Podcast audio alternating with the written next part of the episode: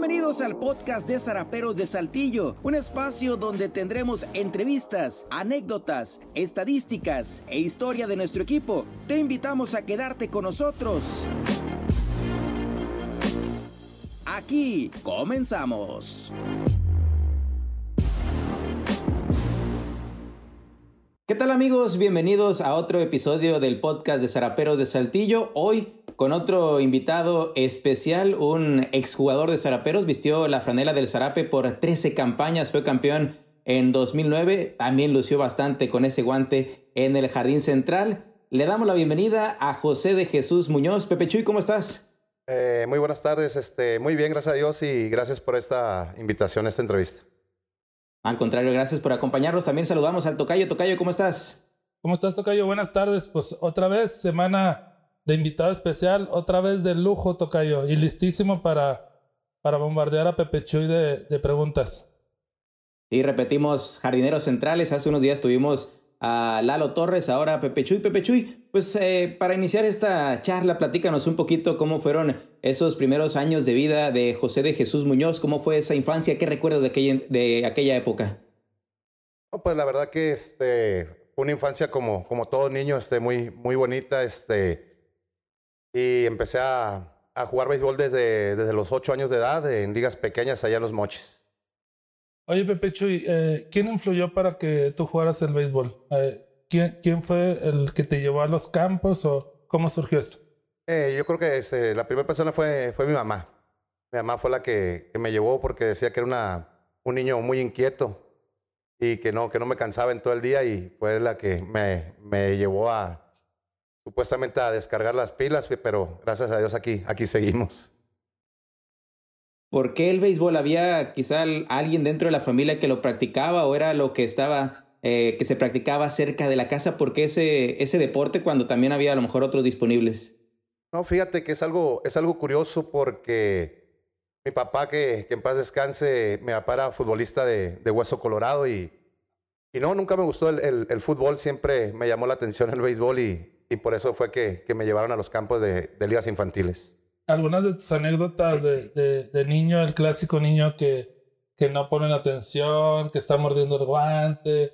¿Qué, qué son algunas de tus primeras anécdotas en, en, de niño, Pepicho? ¿Y cómo se llamaba tu primer equipo, tu entrenador, si te acuerdas? Fíjate que anécdotas, este, cuando, cuando la primera vez que me, que me llevaron a, a practicar el béisbol, este, pues yo iba sin guantes, sin, sin nada y, y el día que me llevaron a entrenar me, me metieron a entrenar con un guante, me dieron un guante derecho y cuando vieron que me lo puse en la, en la, mano, en la mano derecha, porque pues yo soy zurdo, me dijeron que se iban en, en, la otra mano y yo les dije que no, que yo tiraba con, con la izquierda.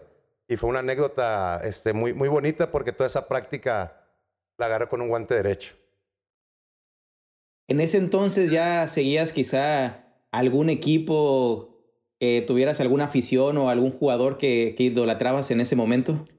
Eh, fíjate que al principio no, al principio no, miraba mucho el béisbol, haz de cuenta que yo, me llevaron nada más, como te comento, para, para gastarme las energías que, que, tenía, pero ya después con el tiempo ya empecé a ver el béisbol y pues como todo niño, este, me acuerdo de juegos de, de grandes ligas cuando estaba la Fernando Manía, entonces ya desde ahí empezaba, me gustaba Fernando, Fernando Valenzuela, ya como fui creciendo, fue un jugador que, que yo admiré mucho y, y, lo sigo admirando, este, que siempre se me va a quedar muy grabado de la forma que jugaba era el Houston Jiménez. Yo creo que es una de las personas que yo miraba jugar y con esa garra y yo creo que son de los jugadores que, que se me quedan marcados desde, desde la infancia. Oye, Pepe Chuy, ¿cómo se fue dando ese proceso en ligas infantiles y juveniles? Eh, ¿Quién fue tu primer equipo? ¿Cómo fueron surgiendo los, torneos estatales y nacionales? Y si hay alguna torneo importante que resaltar. Fíjate que el, primer equipo con el que yo estuve en ligas infantiles se llamaba, en ese entonces se llamaba, eh, el profesional de Clutch y Freno se llamaba el equipo. Y el primer manager que yo tuve a los ocho años se llama el señor Rodrigo Mendoza. Y él fue mi manager hasta los como 13, 14 años. O sea, él, él fue uno, también una, una, una, parte muy importante en, en mi infancia en el apoyo, en el seguimiento que, que me dio a mí como beisbolista y, perdón, y también cabe mencionar mucho este, a un señor que yo quise mucho. Este, de hecho, fue mi padrino de bodas. Y digo que lo quise mucho porque hace aproximadamente como un año falleció. Se llamaba don Ascensión López Urrutia. Es un señor que cuando yo tenía 7, 8 años tenías que ir a los, a los estatales, a los nacionales y, la verdad nosotros no contábamos con el, con el recurso necesario y el señor eh, Don Chon, le decía yo de cariño, eh, fue un señor que, que, siempre me apoyó y él, fue, él, él, él, el que corría con, con los gastos míos para ir a, a los estatales o nacionales. Yo siempre les estaré muy agradecido a él. Como profesional te conocimos cubriendo los sardines, pero en esos años en los que empezabas a jugar, ¿tenías alguna posición favorita o que tú creías que, eres, que eras bueno en alguna otra posición? Eh, fíjate que no, porque pues un zurdo nada más puede jugar o primera, pitcher o, o outfield y la verdad pues cuerpo para primera base no tenía. Y para pitcher, pues, o sea, menos. Y donde siempre me gustó, aparte donde siempre me gustó fue en el outfield. Y yo dije, pues aquí tiene que ser. ¿Eran tanto por correr la bola o, o por qué crees que, que, te gustó esa posición? Yo creo, yo creo que era porque en, en, la posición de centrofield siempre, siempre estás moviéndote todo el juego. Siempre estás muy dinámico. Batazo para donde salga uno se está moviendo. Yo creo que fue lo que me gustó y lo que me llamó la atención vas creciendo y cómo llega a esos primeros acercamientos quizá con equipos de liga mexicana que a lo mejor crees tú que tienes potencial para llegar al béisbol profesional. ¿Cuándo fue ese momento en el que te das cuenta de ello? Fíjate que este fue como a los 14 o 15 años cuando yo todavía estaba jugando en ligas, en liga, en liga juvenil ya, en la liga de Ahoma y en los Mochis. Y me invitaron a jugar a una liga de, tercera fuerza a los 14 años cuando yo los tenía y y así de, tercera fuerza me invitaron a jugar una liga de primera fuerza como es la Liga Clemente Grijalva, que siempre ha sido una liga, la liga más fuerte ahí en, en Los Mochis. Yo recuerdo mucho que, que me hicieron la invitación y ya en ese entonces mi papá me acompañaba a todos los juegos y mucha gente le comentaban a mi papá que, que no, que no me metiera a esa liga, que era una liga muy fuerte y que, que nomás me iban a, allá en, eh, Los Mochis dice que nomás van a quemar al pelotero y que no, que estaba muy joven. Y mi papá me dijo que si me animaba, yo le dije que sí, o sea, que, no había por qué, o sea, que había, había, que probar.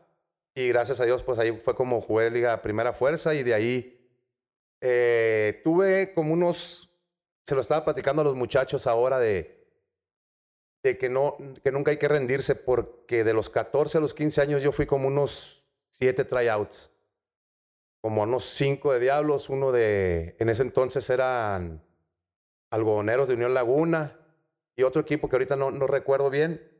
Y en los siete tryouts, mm, pues no, no me dejaban hacer nada, ni no llegaba ni a batear.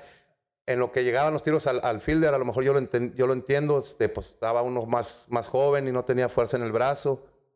Y al último tryout que, yo fui, yo me acuerdo que, el que estaba haciendo los tryouts, antes de que, me pusiera a calentar, fue que me dijo que, que para qué iba yo a los tryouts, que yo nunca iba a llegar a jugar béisbol profesional, que ya no fuera, que ya que me dedicara a otra cosa. Y lejos de, de, abandonar el sueño ese, fue algo que, que hasta, hasta, hasta ahorita se lo agradezco a la persona esa que, que me dijo porque me sacó el orgullo y yo siempre desde allí dije que yo iba a llegar a jugar béisbol profesional. Y yo creo que todas las ganas que le puse, pues, pues gracias a Dios se vio reflejado en los años que jugué. ¿Quién, quién te observa y quién finalmente eh, dice estás para firmar un contrato para, para Liam? Fíjate que este, ya para a los 14 años yo estaba, estaba entrenando con don Felipe el Burro Hernández, que en paz descanse. Yo creo que él fue el que me ayudó bastante en, en, en, mi, en mi, juventud, en, mi niñez también para estar entrenando. Eh, don Felipe le habla a, Ray Padilla y Ray Padilla habla al, al scout de, de, los Mochis, que se llamaba en ese entonces también... Ay, el nombre de este señor, pero se apellida Almeida, el papá de Nacho Almeida. El papá, de Chamar. El papá de Chamar. Entonces va, va Nacho Almeida a, verme un juego de primera fuerza. Y yo me acuerdo que me ve, pero no me dice nada. Y a los tres o cuatro días me habla eh, don Nacho y me dice, lístate que te vas a, a Zacatecas, a Sombreretes, a la sucursal de, de Saltillo. Entonces ellos fueron los que me ayudaron bastante a, impulsar pues, a mi carrera. Tanto Nacho, que perdón, tanto don Felipe el Burro Hernández, don Nacho, que, que me vio y confió en mí, y sobre todo Ray, que, pues yo siempre he dicho que Ray Payas es, mi segundo papá porque me lidió como unos dos o tres años en sucursales y, y, estoy consciente que, que se lo, hice pasarla muy, muy dura con, conmigo.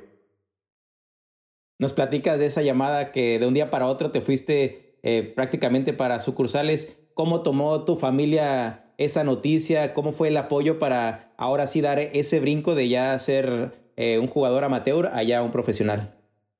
Fíjate que al principio eh, mi mamá no, no estaba muy de acuerdo. Mi papá dijo que, sí, que, que, le diera para adelante. Mi mamá no estaba muy de acuerdo. Tenía 15 años yo cuando me fui a sucursales y mi mamá no estaba muy de acuerdo, pero como yo como te lo comento, yo siempre estuve en mi mente que yo quería jugar béisbol profesional y yo creo que fue lo que, lo que también animó a mi mamá porque como siempre me ha dicho mi mamá que, que yo de las cosas que yo me propongo las he hecho. Entonces yo creo que eso fue lo que no dudó mi mamá para, para darme el permiso. ¿Qué pasa cuando llegas a Sombrerete? ¿Cómo, cómo, es, tu primer, cómo es tu primer acercamiento con, con un equipo profesional? ¿Quién te recibe? ¿Quién, ¿Quién te empieza a ayudar? ¿Cuáles son tus primeras anécdotas ahí? Fíjate que cuando, cuando llego a Sombrerete, estaba de manager este Chico Rodríguez. Chico Rodríguez y estaba Ray Padilla también. Y fue una experiencia muy, eh, muy bonita porque siempre yo, yo lo voy a platicar esa experiencia porque cuando yo llego a Sombrerete estaban los tres outfielders que eran los titulares, estaba Marcelo Escalante, David, David David, se me va el nombre, el apellido de David, David Moreno es el Pato Moreno, y estaba Carlos Insunza, un muchacho de, Mexicali. Pero atrás de esos tres estaban dos outfielders más, y yo era el sexto en, eh, cuando llegué. Entonces yo llego y ya los veo jugar y yo digo, pues aquí no va a haber mucha oportunidad. Pero es lo que yo le platico a los, y siempre lo voy a platicar a los jóvenes de que, de que siempre hay que tener en la mente el, el seguir adelante, en, no decaer, en triunfar, en nunca perder las, las esperanzas. Estoy hablando que en un mes que yo llegué, desgraciadamente aquí en Liga Mexicana se lesiona Fernando Villegas de, de, una, de un pelotazo en la muñeca, lo, lo, lo fracturan. Suben a Marcelo Escalante, pues ya quedamos menos allá atrás. Después este Carlos Insunza decide irse a su casa porque dice que ya tiene muchos años en sucursales y, y que ya, que ya se enfadó. Y ya, ya después ya queda, los otros dos muchachos suben y ya nomás quedo yo de suplente. Y en un, en un día, no me acuerdo qué día es la verdad, pero el señor Luis Alonso Mendoza también estaba ahí y me da, me da la oportunidad de empezar un juego. Y gracias a Dios este, me da la oportunidad, me va bien ese juego y yo no perdí la titularidad, la titularidad ahí, gracias a Dios. Y es como le digo, o sea, hay mucha, sí, puede estar mucha gente delante de ti, pero si, si eres perseverante y tienes ganas, las cosas se van acomodando. Desgraciadamente, uno fue por la lesión de Villegas y lo demás porque se quisieron ir, pero el que persevera alcanza, siempre lo he dicho. En esos primeros años como profesional te toca, tocó compartir, como ahorita nos decías, con uno de tus ídolos, el Houston Jiménez estaba también dentro del equipo, luego también como cuerpo técnico tuviste a don Marcelo Juárez. Platícanos de esas experiencias de estar cerca de ellos. No, la verdad que es algo, es algo muy bonito y, y sobre todo que aprendes muchas cosas con ellos. Aprendes bastante, bastante. Este, con, con Marcelo, la verdad que mis respetos, a mí me tocó de, de manager, siempre con una disposición muy grande por ayudar a, a los jóvenes. Yo creo que son, son pocas personas que, que, que, se preocupan tanto por un jugador y, más por un novato. Yo creo que es de los aprendizajes que uno, que uno va, va teniendo en, el, en, en la carrera y, y, nunca se olvida. Y, y pues Houston, yo me acuerdo que desde, desde, desde joven, desde niño, yo lo, yo lo admiraba. Yo la verdad, yo siempre lo he dicho que como jugador para mí era uno de, mis grandes ídolos por la forma de jugar, con la garra que jugaba y, y la verdad que mis respetos y como manager también siempre se portó a la altura. ¿Qué, significa? ¿Cómo, ¿Cómo se da ese primer llamado, Pepe Chuy? ¿Cómo, ¿Te acuerdas de ese momento en que dicen Pepe Chuy para Liga Mexicana? Mm, sí, me acuerdo que después de la, de la otoñal del 96, cuando estábamos en Sabinas, Coahuila, tuvimos también, gracias a Dios, una, una temporada muy buena en, pretemporada y terminamos como el 10 de diciembre, me voy, a, me voy a mi casa y en febrero me llega la carta de Liga Mexicana donde se me estaba invitando ya a pretemporada de, Liga Mexicana. Entonces yo desde que leí la carta yo dije, esta es mi oportunidad y no la, no la voy a desaprovechar. Llego a pretemporada, estábamos en Acámbara o Michoacán, creo. Y tuvimos una pretemporada aceptable. No, no, sí recuerdo que no nos fue muy bien en los juegos, pero yo creo que a mí siempre me ayudó las, las ganas de, de, querer salir adelante, el, el, el josear cada juego, cada turno, cada batazo. Y me acuerdo muy bien que faltando como unos 10 días para empezar temporada, ya estaban, haciendo los recortes faltando como 10 días para empezar temporadas, faltaba un último recorte. Y me habla, era Roberto Castellón el manager, y me habla a su cuarto. Ya cuando me habla, yo digo, bueno, ni modo, me fui. Sí, otro año sucursal, está bien, no hay problema. Y empieza a hablar conmigo y me dice, como refiriéndome que iba a ir a sucursales y todo, y ya de repente me dice, bueno, me dice, felicidades, me dice, maletas porque te vas con nosotros a Saltillo. La verdad que es un momento que muy, muy bonito porque siempre, siempre lo va a recordar uno. ¿Te imaginaste que tan temprano, tan a una corta edad, eh, llegaste a ser titular con Zaraperos? Incluso ya debutaste en el 96 y en el 98 ganaste el título de base robadas. ¿Te imaginaste tener tanto éxito tan temprano? Fíjate que Mm, o sea, imaginarme a lo mejor no me imaginaba, pero siempre, siempre estaba en mi cabeza eh, eso de que yo tenía que llegar a jugar rápido, tenía que llegar a ser un, jugador titular. Siempre estuvo eso en mi, mente, como te digo, porque yo siempre me he pensado de que en adelante, en pensar en adelante todo el tiempo. De hecho, sí me quedo en el 96 en el equipo grande, estuve un mes. Después me bajan dos meses, y el último mes del 96 me vuelven a subir. Y recuerdo mucho, muy bien ese año porque yo agarré 70 turnos ese, ese año y de esos 70 turnos me, me metieron a mí como unos casi 40 ponches. Entonces, o sea, terminé la temporada y yo dije, bueno, ni modo, y hay que seguir trabajando y para el próximo año yo creo que van a tener planes para mí porque si terminé en el 96 quiere decir que hay planes para mí. Y ya el 97 ya, ya jugué mucho más juegos. Pero como comentas, hasta el 98 ya dar la titularidad por completo. Oye, tu primer hit o tu primer robo y quién influía en enseñarte a... ¿Quién te enseñó a, esa habilidad para robar más? Fíjate que eh, mi primer hit se lo di a Jesús Olague en un juego inaugural aquí en Saltillo contra Monterrey. Ese juego me acuerdo también igual, son recuerdos que nunca se van a olvidar. Estábamos perdiendo nosotros 14 juegos a una en la quinta entrada. Entonces me meten a, me meten a batear de emergente y el primer turno le doy hit a Jesús Olague. Es algo que el primer turno y, dar de hit, o es algo muy bonito que, que, no, que, no, que no se te olvida. De los robos de bases, este, la verdad que para mí el que me ayudó bastante y siempre se lo voy a, se lo voy a tener agradecido es a, a Juan Navarrete. Juan Navarrete me ayudó del 97, 98 que yo llegué a Mochis. Me ayudó mucho, muchísimo con, con varios ejercicios a la hora de, para poder robar, para tomar tiempos a los pitchers.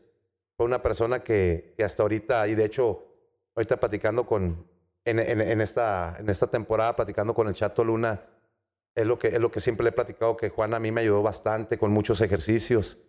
Y de hecho, eh, hay, hay, varios ejercicios que se los ponemos a los muchachos porque sí funcionan y la verdad que estoy muy agradecido también con don Juan.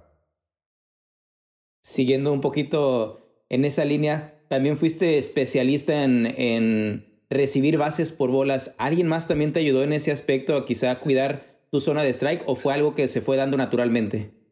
Fíjate que este, ahí sí influyeron, este, yo creo que la mayoría de los, de los, de los managers siempre como ellos me decían, este, tú eres un primer bat, te tienes que ir a conteos largos, tienes que saber conocer tu zona de strike, porque de repente sí llegaba juegos o, turnos que en un juego me hacían más que siete, ocho picheos y, pues los managers me caían encima, tú eres primer vato, tienes que agarrar picheos.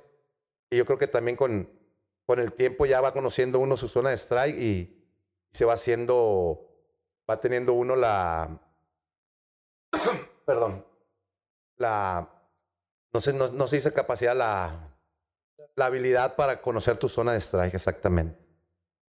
¿Cómo fueron eh, transcurriendo los, los días y las responsabilidades en el equipo? Y cuando llegaste, ¿quiénes estaban a, tu lado? Ya, ya voltear y estar en el primer equipo, ¿te acuerdas qué, equipo tenías enfrente?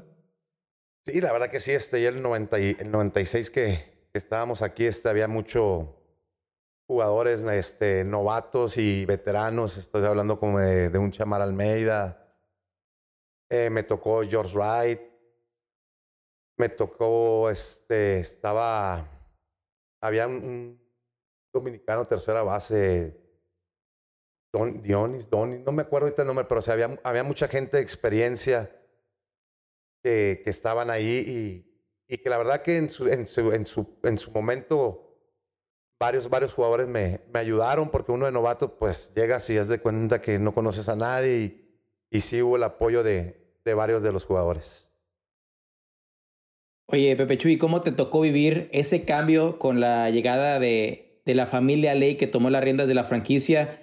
Porque fue prácticamente un cambio en todos los aspectos eh, dentro del el equipo con jugadores, pero también creo que se viví, vivía muy diferente en los juegos en el Estadio Francisco y Madero. ¿Cómo viviste ese cambio?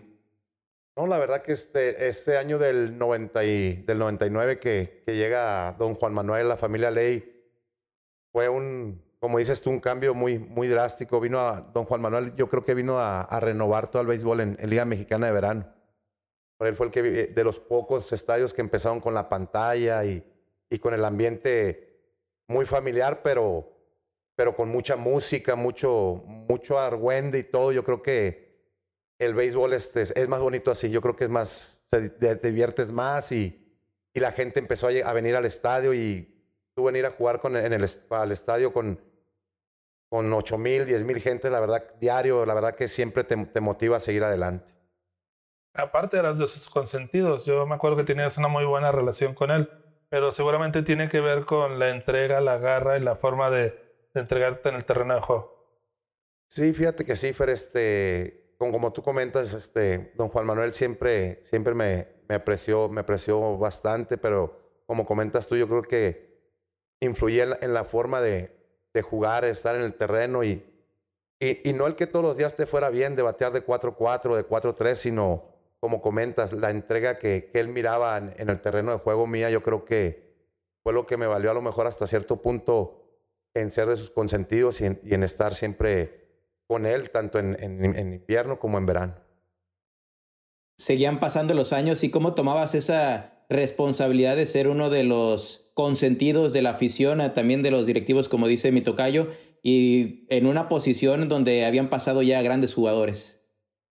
Fíjate que, como comentas, como va uno empezando a jugar y te vas agarrando la titularidad y también te va llegando la, madurez como jugador, yo creo que ahí es donde uno empieza a, tratar de ser un líder, de tratar de ser un líder dentro del equipo y, tratar de apoyar al, jugador que, un día le fue mal o, a un pitcher o algo, de estar siempre con él apoyándolo. Yo creo que poco a poco fui ganándome el respeto de mis compañeros y, y ellos también me, me, ayudaron bastante para, para estar como, como, como un líder ahí dentro del equipo. En el 98 te convertiste en el campeón de robos de base con 44, me acuerdo, en la segunda base, si no me equivoco. Y también al siguiente año de triples eh, ¿cómo fuiste tomando ya ese tipo de, de, de, cosas? El saber que estaban pasando grandes cosas con tu carrera. Yo creo que, como, como te comento, Fer, este, poco a poco te va, te va llegando la madurez y, y ese, ese 98 cuando, cuando quedamos campeón de robos de base, yo ya, ya ese año ya veníamos trabajando un poco en, en eso porque era lo que me pedía a mí la organización, que yo corría bien y, y yo era el primer bate que yo tenía que estar en base y tenía que saber robar bases. Y como te digo, e, empezamos a trabajar y, y yo creo que siempre, siempre tratamos de, estar trabajando duro en, pretemporada, en prácticas, para ya que ya el momento que llegue la temporada, estar al 100%. Hablamos de esos primeros años que quizá eh, destacaba más lo individual antes de, lo colectivo porque todavía no llegaban esas eh, primeras experiencias en playoffs. Llega la familia Ley, empiezan los primeros playoffs.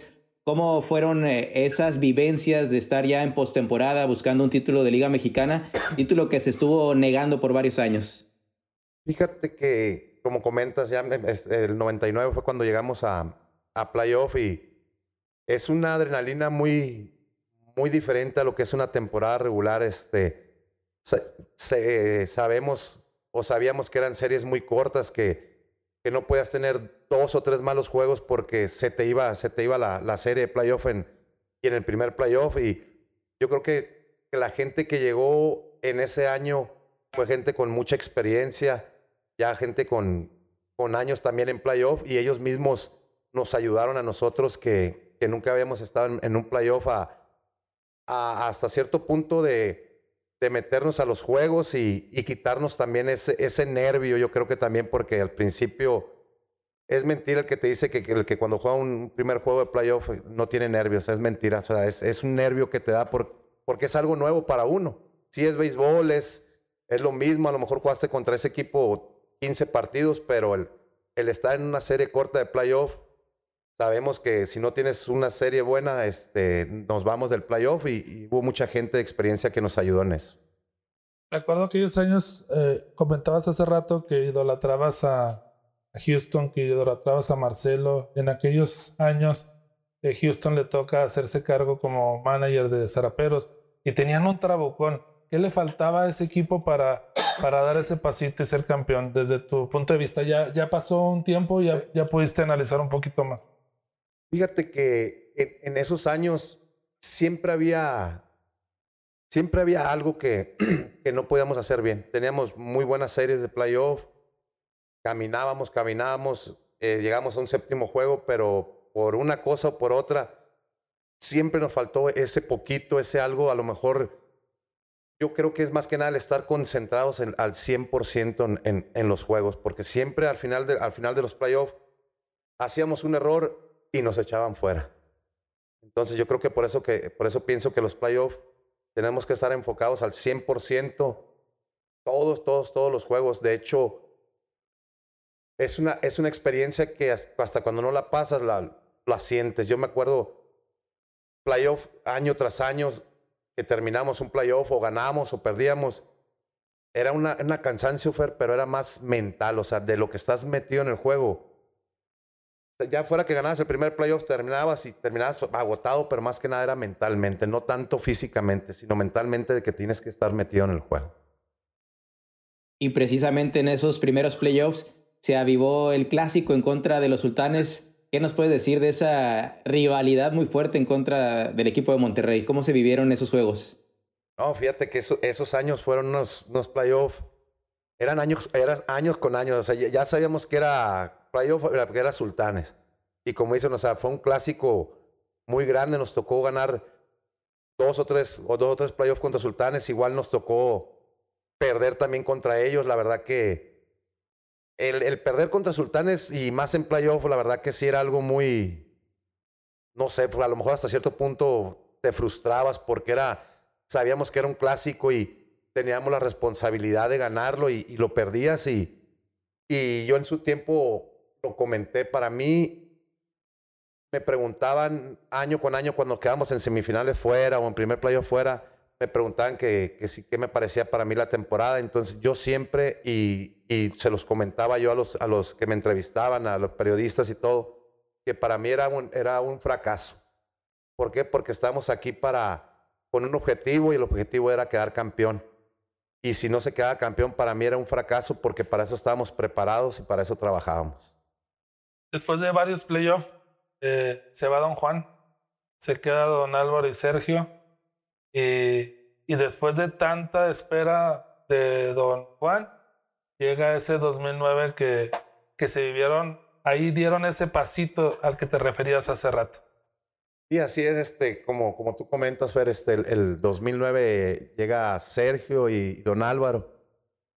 Y fue una temporada, fíjate que fue una temporada muy rara, fíjate, porque empezamos la temporada, empezamos todos sanos, pero como va pasando temporada, eh, se lesiona uno y se lesionaba otro, y, yo creo que en toda la temporada no estuvimos el 100% del plantel este, sanos. Este, y como dice Orlando, y también es una de las cosas que, que es muy cierta, los muchachos ahí, los muchachos, los que no jugaban, los novatos, ahí fueron los que, los que, los, que dieron la cara por nosotros, porque ya un jugador de experiencia y todo, pero no estaba, o no estaba listo uno o el otro y, y estábamos lesionados.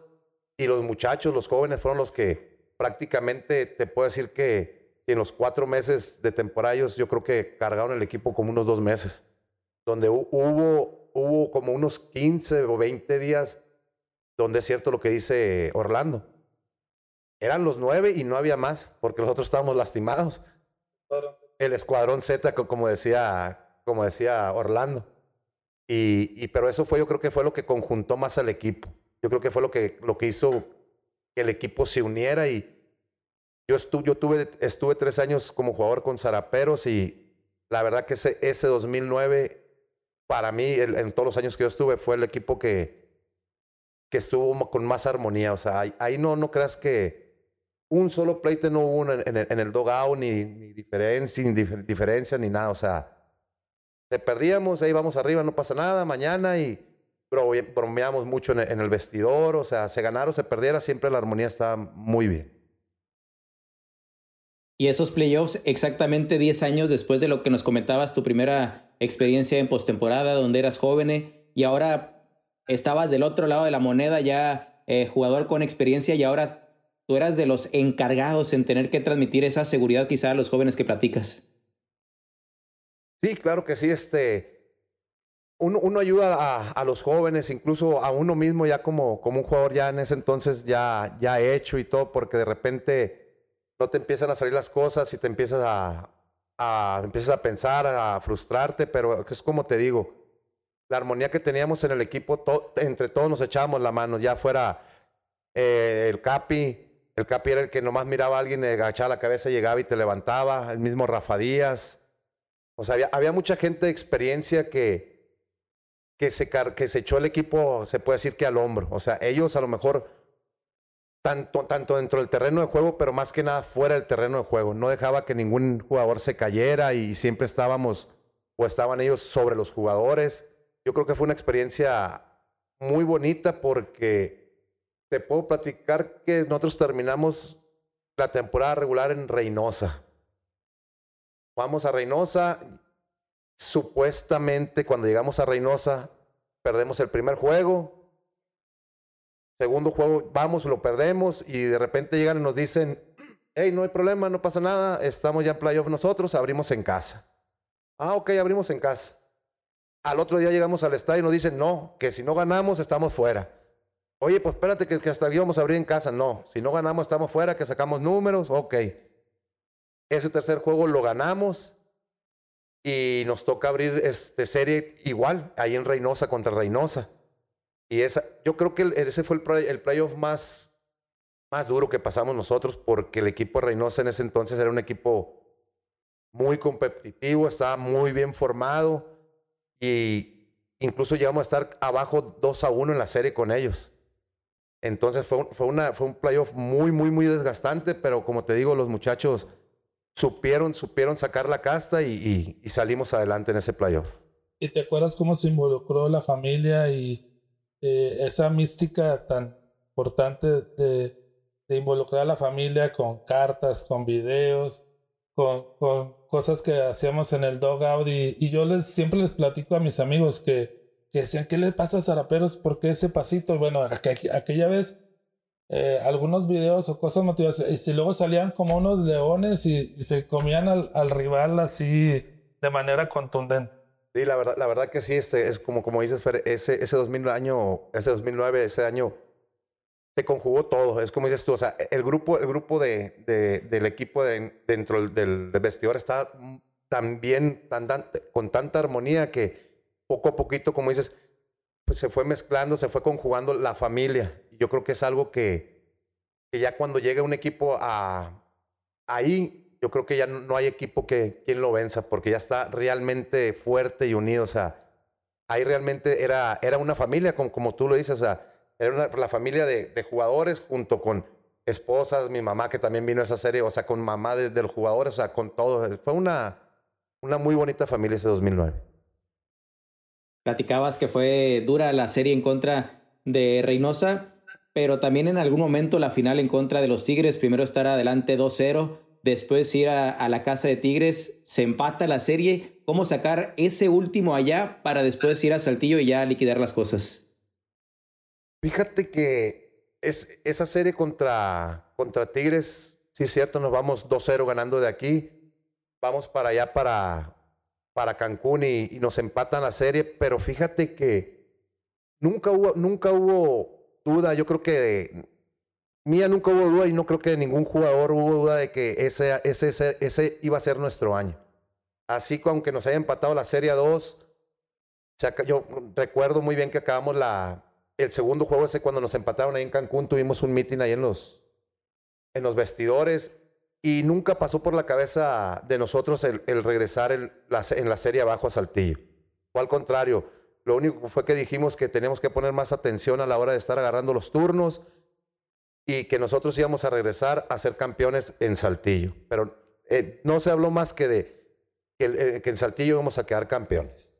Y además la gente viajando, eh, la gente llegó prácticamente para el juego aquí. ¿Te acuerdas? Sí, sí, sí. Y, claro. y, y, las cosas cambiaron. Con un escenario ideal aquí en Saltillo, hasta se pone la piel chinita. Sí. ¿Qué te, qué te acuerdas? No, la, verdad que me acuerdo, y como dices tú, Fer, este, me acuerdo que ya estábamos aquí en el estadio. Bueno, nosotros llegamos a las tres y media, cuatro. Me acuerdo muy claro que ya eran las seis de la tarde y no me acuerdo si alguien de seguridad o alguien nos dijo que, que acaban de llegar los camiones que venían de Cancún como a las seis de la tarde llegaron llegaron directo al juego, imagínate, o sea, es, es algo muy bonito que, que siempre se le va a agradecer uno a la gente, o sea, tanta entrega, tanto, imagínate viajar como 48 horas para ir a apoyar a, a tu equipo, yo creo que no, no cualquiera hace eso y la verdad, como dices tú, el escenario estaba puesto, yo me acuerdo ese día que empieza a llover y, y entre nosotros tantas, tantas eran las ganas que teníamos que entre nosotros decíamos, tenemos que jugar hoy, tenemos que jugar hoy, hoy tiene que ser el día, ya mañana no, hoy tiene que ser el día, tenemos que quedar campeones hoy.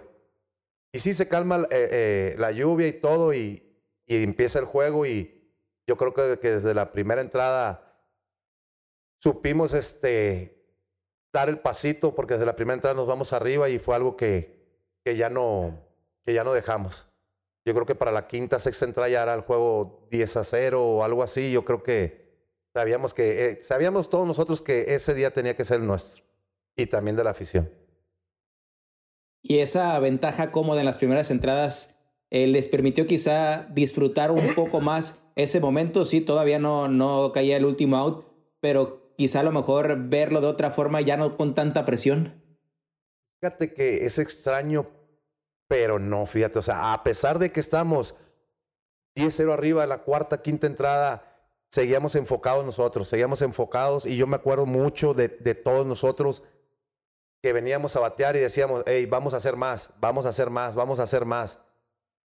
Y te puedo, te puedo decir que hasta que cayó el último out del doble play en la novena entrada, ahí fue donde ya uno suelta el cuerpo y, y se te vienen muchas cosas a la cabeza, muchos recuerdos, muchas cosas que, tantas cosas que, que queríamos hacer en, cuando llegara ese momento que la verdad que, como te comenté hace ratito, te digo, ese juego, a pesar de que se ganó 14-1, yo la verdad terminé, pero, o sea, agotado, pero no físicamente, o sea, mentalmente, o sea, ya ves que termina el juego, sí, medio celebras porque no te da ni para, si andas brincando y lo que tú quieras, pero no te alcanza todavía la, la cabeza a dimensionar de lo, que, de lo que se había hecho. Termina el juego, te vas a los vestidores, festejas un rato, y ya cuando te quedas solo es cuando realmente ya sueltas el cuerpo y te pones a pensar tantas cosas que, que, que tuvimos que haber pasado para, para lograr el campeonato. ¿Cómo veías a Rafa desde el jardín central? ¿Y qué pasa por tu cabeza cuando sale el rodado al shortstop? No, la verdad que te, te, voy a, te, voy a, te voy a decir algo que a lo mejor no, sí lo he comentado, a lo mejor con amigos y todo. yo desde que vi a Rafa en el, en el, en el bullpen antes del juego, yo lo vi y no, no sé, se miraba un semblante de que como que a él nadie le iba a ganar ese día. El semblante, él siempre ha sido un semblante muy duro, muy, muy serio, pero ese día tenía un semblante diferente. O sea, él como que enfocado y yo desde que, desde que lo vi en el bullpen dije yo, a él no le gana. Y pasaban las entradas y pasaban las entradas. Recuerdo yo que no me acuerdo qué comentario hicieron en el dogout, como en la sexta, séptima entrada, cuando íbamos 14 una, cuando le hacen la carrera, que quieren mandar a calentar a. No me acuerdo qué pitcher era. Y Rafa, no señores, yo voy, dice.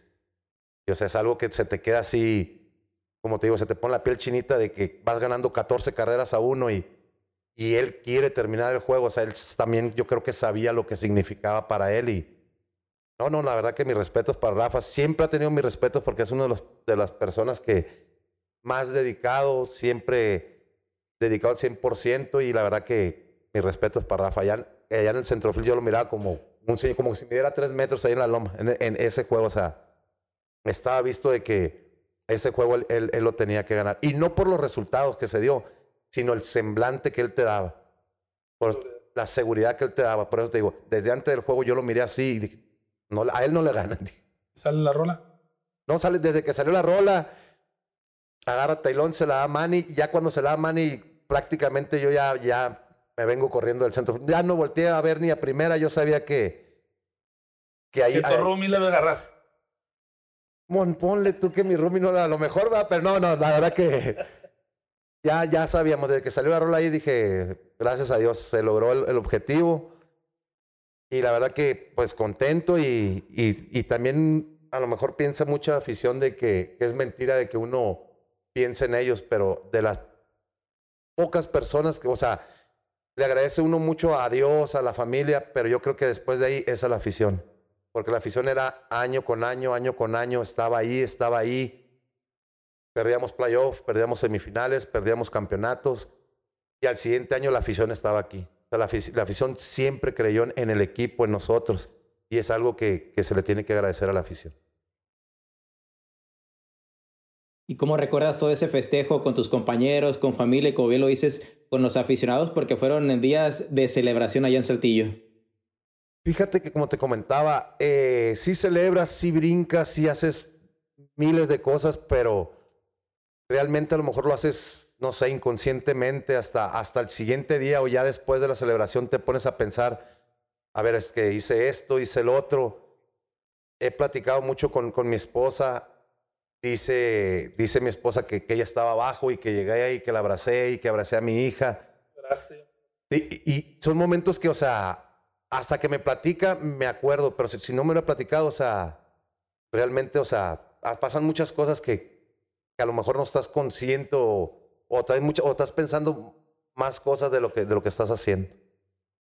¿Qué significa para ti los zaraperos y la, la ciudad? Porque pues te ha dado mucho, la gente te idolatra, la gente te gritaba. ¿Qué significa que corren tu nombre, que estés bateando y que estén recibiendo la copa?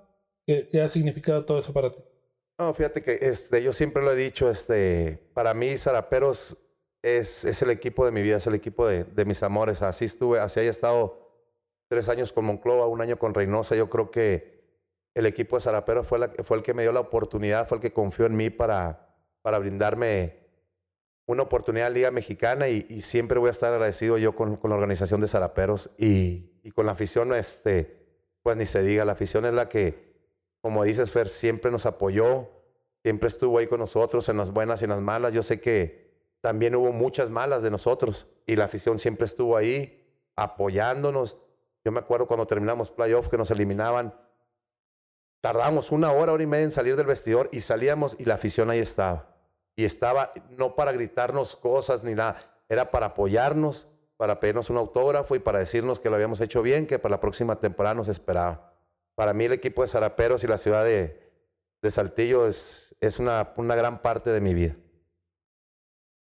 ¿Y qué sientes también de ver tu nombre junto a grandes leyendas de la organización y también del béisbol mexicano? Porque después de tus 13 años con Zaraperos, quedaste dentro de los mejores en diferentes departamentos ofensivos. Eres líder de la organización en bases por bolas recibidas, eres segundo en bases, por, eh, bases robadas, quiero decir, también segundo en dobles, quinto en hits, con eh, jugadores de la talla de Lupe Chávez, Juana Barrete. Eh, ¿Qué se siente estar dentro de ese grupo?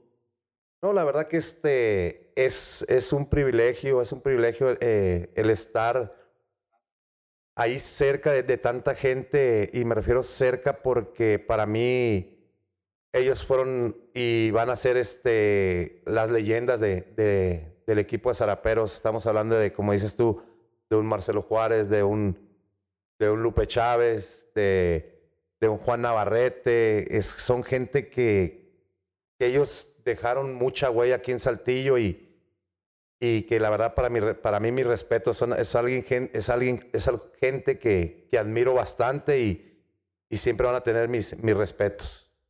Pero como dice Fer, los números te avalan. ¿Tú sueñas de alguna manera en que el 25 pueda estar retirado ahí? Eh, sí, claro, claro. O sea, es, es algo que uno inconscientemente o conscientemente sí piensa y, y sí, nos, sí nos gustaría o sí me gustaría en lo personal pero pues todo tiene su tiempo, yo creo que todo tiene su tiempo y, y el tiempo es el que, el que va a mandar y va a decidir y, y vamos dándole para adelante a seguir trabajando. Y, pero sí, la verdad, pues claro, te mentiría si te dijera yo que, que no es cierto, que claro que uno lo quiere y lo, y lo, anhela. Además, los especialistas, perdón, Tocayo, los especialistas que fueron parte de la prensa especializada que nos ayudó a hacer este libro, eh, te pusieron ahí en, como parte de la novena ideal. Yo creo que eso también es, es un pago a la, a la entrega de tantos años. Sí, la verdad que sí, este, eh, es, algo, es algo muy bonito, como, como dices, Fer, cuando, cuando ponen a, a, a, los que pueden ser de la novena ideal. Yo creo que es, es algo muy bonito y más que nada porque quiere decir que se trabajó bien. Los años que estuvimos aquí, este, estuvimos trabajando fuerte. Yo creo que a lo mejor este, sí son números y todo, pero yo creo que la entrega que, que, uno llegó a tener con el equipo, yo creo que por eso fue que, que a lo mejor mucha gente, mucha afición aún, aún, aún me recuerdan por la entrega. Es más que nada, yo, yo sé que no tuve buenos, buenas temporadas, hubo buenas temporadas, hubo malas temporadas, pero yo en los 13 años que estuve yo aquí en Saltillo, lo único que, que sí estoy seguro es que cada juego yo entregué mi 100%. Oye, Pepe Chuy, fueron ya, como lo dices, 13 años con Zaraperos, te vas en 2009, hace un par de años regresaste para un juego a beneficio, pero ahora te llaman para ser manager del equipo en la liga invernal. ¿Qué sentiste al eh, recibir esa llamada que te da ahora esa responsabilidad? No, la verdad que este muy contento, muy contento, pero a la vez este este no no temoroso, sino nervioso porque es una nueva etapa en mi carrera. Es una nueva etapa en mi carrera, pero como, como yo, yo se los dije a los directivos, yo voy con todo el gusto. Yo, yo creo que puedo llorar a los jóvenes por la experiencia que, que yo he tenido jugando béisbol. Yo creo que le puedo ayudar bastante a los, a los jóvenes y, y va a ser una, una experiencia muy bonita. Y, y yo, como siempre lo, lo, he dicho desde que, que me invitaron a ser manager de, de Liga Invernal, yo vengo sobre todo a ayudar a los jóvenes, pero también a aprender yo creo que me falta aprender mucho dentro de, de esta nueva etapa como coach o como manager. Hay que seguir aprendiendo para poder, para poder seguirle ayudando a los jóvenes. Además es algo que querías hacer, ¿no? Ya, ya estabas dirigiendo en Mochis, habías estado dirigiendo en la Liga Norte de Coahuila. Era un paso que tenías que dar en algún momento para regresar a esto que, que te ha dado tanto. Sí, la verdad que sí, Fer. Este, como te digo, ya estábamos, ya habíamos, ya estábamos en, en, en otras ligas y, y sí, o sea, es como, como te comento, eh, quería yo la oportunidad y, y gracias a Dios se me llegó a lo mejor sin, sin, sin tenerlo pensado, se me llega la oportunidad y, y de una, de una digo que sí. Y como te comento, o sea, estamos aquí para trabajar, para trabajar con los jóvenes y, y seguir echándole muchas ganas. Ahora en esta nueva etapa, ¿Recuerdas algún consejo que te haya dado algún manager en, en, tu carrera como jugador que ahora estés aplicando? O incluso en estos días, ¿has tenido contacto con algún manager que te ha dado algún consejo? Fíjate que, eh, ahorita como, como comentábamos ahorita al principio de la entrevista, fueron muchos consejos que yo recibí de, de, muchos managers. Entonces tenemos que agarrar un poquito de aquí, otro poquito de acá, otro poquito de acá. Por ejemplo, ahorita se los, se los comentaba a la hora de robar bases estamos trabajando con los muchachos, estaba, estoy, estoy agarrando, estoy ayudándolos a ellos con los consejos o con los ejercicios que me ayudó a mí Juan. Entonces, es agarrar un poquito de cada quien y, y pasarle, pasarle esos consejos a los muchachos para que, para que puedan ser mejores peloteros.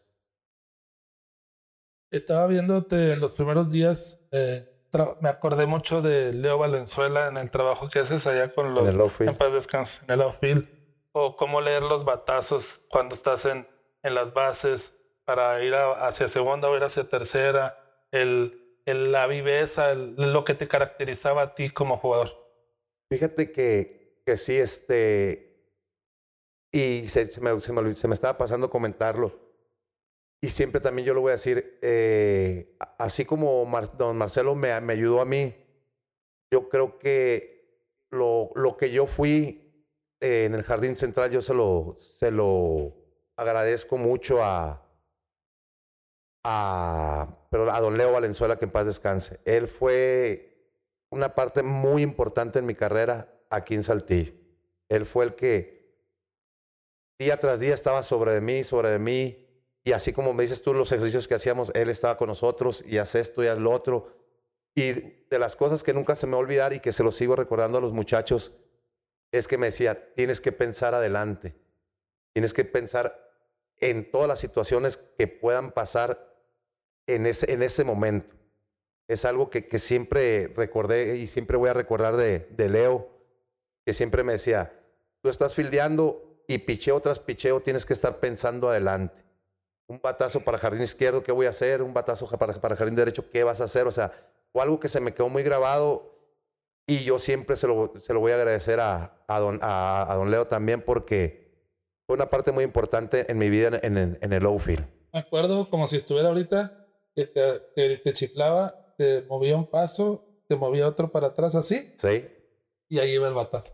Sí, no, la verdad que es, es increíble la, la noción que él tenía del juego, el conocer al, al, al que estaba bateando. O sea, era, era mm, increíble cómo, cómo, parecía que él sabía a dónde iba a ir el batazo. La verdad que es, mis respetos para, para don Leo. Tocayo, no sé si quieras agregar algo más porque sabemos que el tiempo es oro para Pepe Chuy, que ya, ya está a punto de, de, saltar al terreno de juego como manager ahora. Sí, está, están los muchachos entrenando. Yo, la última pregunta con la que no me quiero quedar es que un día le llamé y le dije que necesitaba que viniera a Saltillo para, para celebrar el cumpleaños de un niño que estaba muriendo de cáncer, Fernandito. Y esa es una anécdota que yo quiero recordar con él. Eh, ¿Qué pasa por la cabeza de Pepe Chuy cuando le hablamos y le decimos, oye, necesitamos de tu tiempo? Y dice, no, no, es que con mucho gusto, pero no, no, ocupamos tu dinero, nosotros tenemos a quien te traiga aquí todo, este, y fue un momento muy, muy importante en la historia de Zaraperos, y tú lo sabes. Y me gustaría mucho que, nos platiques de esa parte que te tocó vivir con Zaraperos en la labor social. Fíjate, Fer, que, perdón, ese día cuando, cuando me hablas por teléfono, eh, es que es algo, es algo muy, eh, hasta cierto punto, pues fuerte porque yo ya conocí a Fernandito y cuando ya me dicen que este, la licenciada Laura, la licenciada Laura que nos ayudó con el patrocinio de los, de los boletos y todo, yo no dudé, yo no dudé nunca en, venir, yo ya conocí a Fernandito y, y, cuando vengo fue algo, una experiencia muy bonita para mí, pero a la vez como yo te lo, yo te lo he platicado, Fer, este, yo tuve un sobrino también que, que falleció de, de cáncer. Entonces, como te lo dije, desgraciadamente hasta cuando nos pasan las cosas directamente, nos damos cuenta de cómo cualquier, cualquier ayuda o cualquier palabra que le puedas decir a, a un niño o a un familiar de un niño puede cambiar las cosas. No, no en su salud a lo mejor, pero en darle un momento de, de alegrías a alguien, yo creo que es algo que uno nunca se debe de negar, este, y lo platicamos, Fer, eh, a lo mejor nunca lo hemos platicado en cámaras, que, que yo desde ahí ya me di cuenta que, que uno tiene que ser así, humilde. Te digo, a mí, a mí, y, yo, y no me da pena decirlo, a mí me invitaron dos o tres veces, me invitabas, que al CRID o que a algún lado y, que era muy temprano, yo te decía, y yo y lo reconozco, yo te decía, ¿sabes qué, Fer? Es muy temprano, que quiero descansar y todo, pero desgraciadamente cuando nos pasan las cosas, a lo mejor directamente es cuando nos cae el, el 20 y, y, pensamos en que, estamos mal, que, o sea, ¿qué nos cuesta darle una hora, dos horas de nuestro tiempo a la gente que, que realmente te tiene cariño o que te admira? Yo creo que es, esa vez a mí me dejó marcado de, de por vida y, y, a mí si me invitaran a donde fuera y a la hora que fuera, yo con todo el gusto del mundo yo, yo iría. Pero además marcaste a la familia para siempre porque llegaste y había una fiesta con cerradas las calles para 300 personas y llegas y llegas con, con la medalla que ganaste que te costó 13 años y con la casaca de campeón y dices, va para el niño. ¿Qué pasa?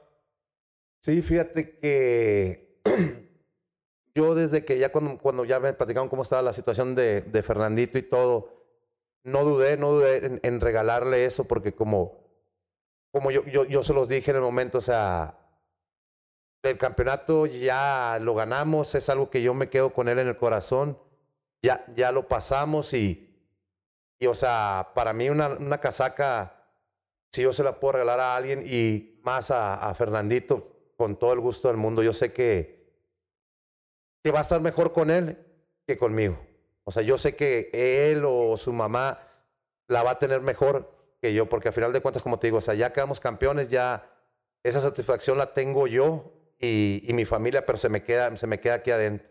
Lo material a lo mejor para mí no vale mucho, porque al final de cuentas, como te lo comenté a lo mejor, y si tuviera yo la casaca esa, a lo mejor y mi esposa le pregunta y me casaca, ah, pues no sé. Y yo sé que eh, Fernandito, la mamá de Fernandito, la va a tener ahí.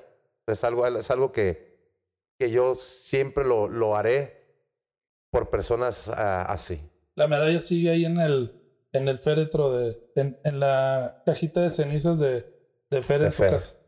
y qué bueno, la verdad que como te digo, o sea, son cosas que, que, que, a lo mejor no es que yo no le tome valor, sí le tomo valor, pero yo me quedo con lo que, con lo que ya pasé aquí adentro. Sabemos mucha gente que a lo mejor sí le tomamos o le toman valor a, a una casaca o algo. Yo la verdad, yo me quedo con ello dentro y, yo puedo ayudar con algo a, alguien, a alguna persona que sea feliz, adelante. Pues Pepe Chuy, muchas gracias por tu tiempo, por platicarnos un poquito de tu experiencia como jugador. Eh, también gracias por tu entrega dentro del terreno de juego, por ser uno de los ídolos consentidos de la afición zarapera y pues también mucho éxito ahora en esta nueva etapa. No, no, no, este, muchas gracias, muchas gracias por, por darme el tiempo de la entrevista y, y aquí estamos, vamos a ir trabajando, trabajando fuerte ahora de este lado de, de manager, eh, de instructor. Vamos a tratar de, de, trabajar bastante bien con los muchachos para que, para que puedan llegar a ser buenos peloteros profesionales. Tocayo, gracias, saludos. Gracias, Tocayo, gracias, Pepichuy, por este tiempo y un saludo a toda la afición que, que te sigue queriendo muchísimo. No, no, al contrario, gracias y, un saludo y, un abrazo a, toda la afición y muchas gracias por apoyarnos en tantos años. Muchas gracias por habernos acompañado en otro episodio del podcast. Ya lo saben, los esperamos en la próxima emisión. Esta fue una producción de Zaraperos de Saltillo. Nos escuchamos en la próxima.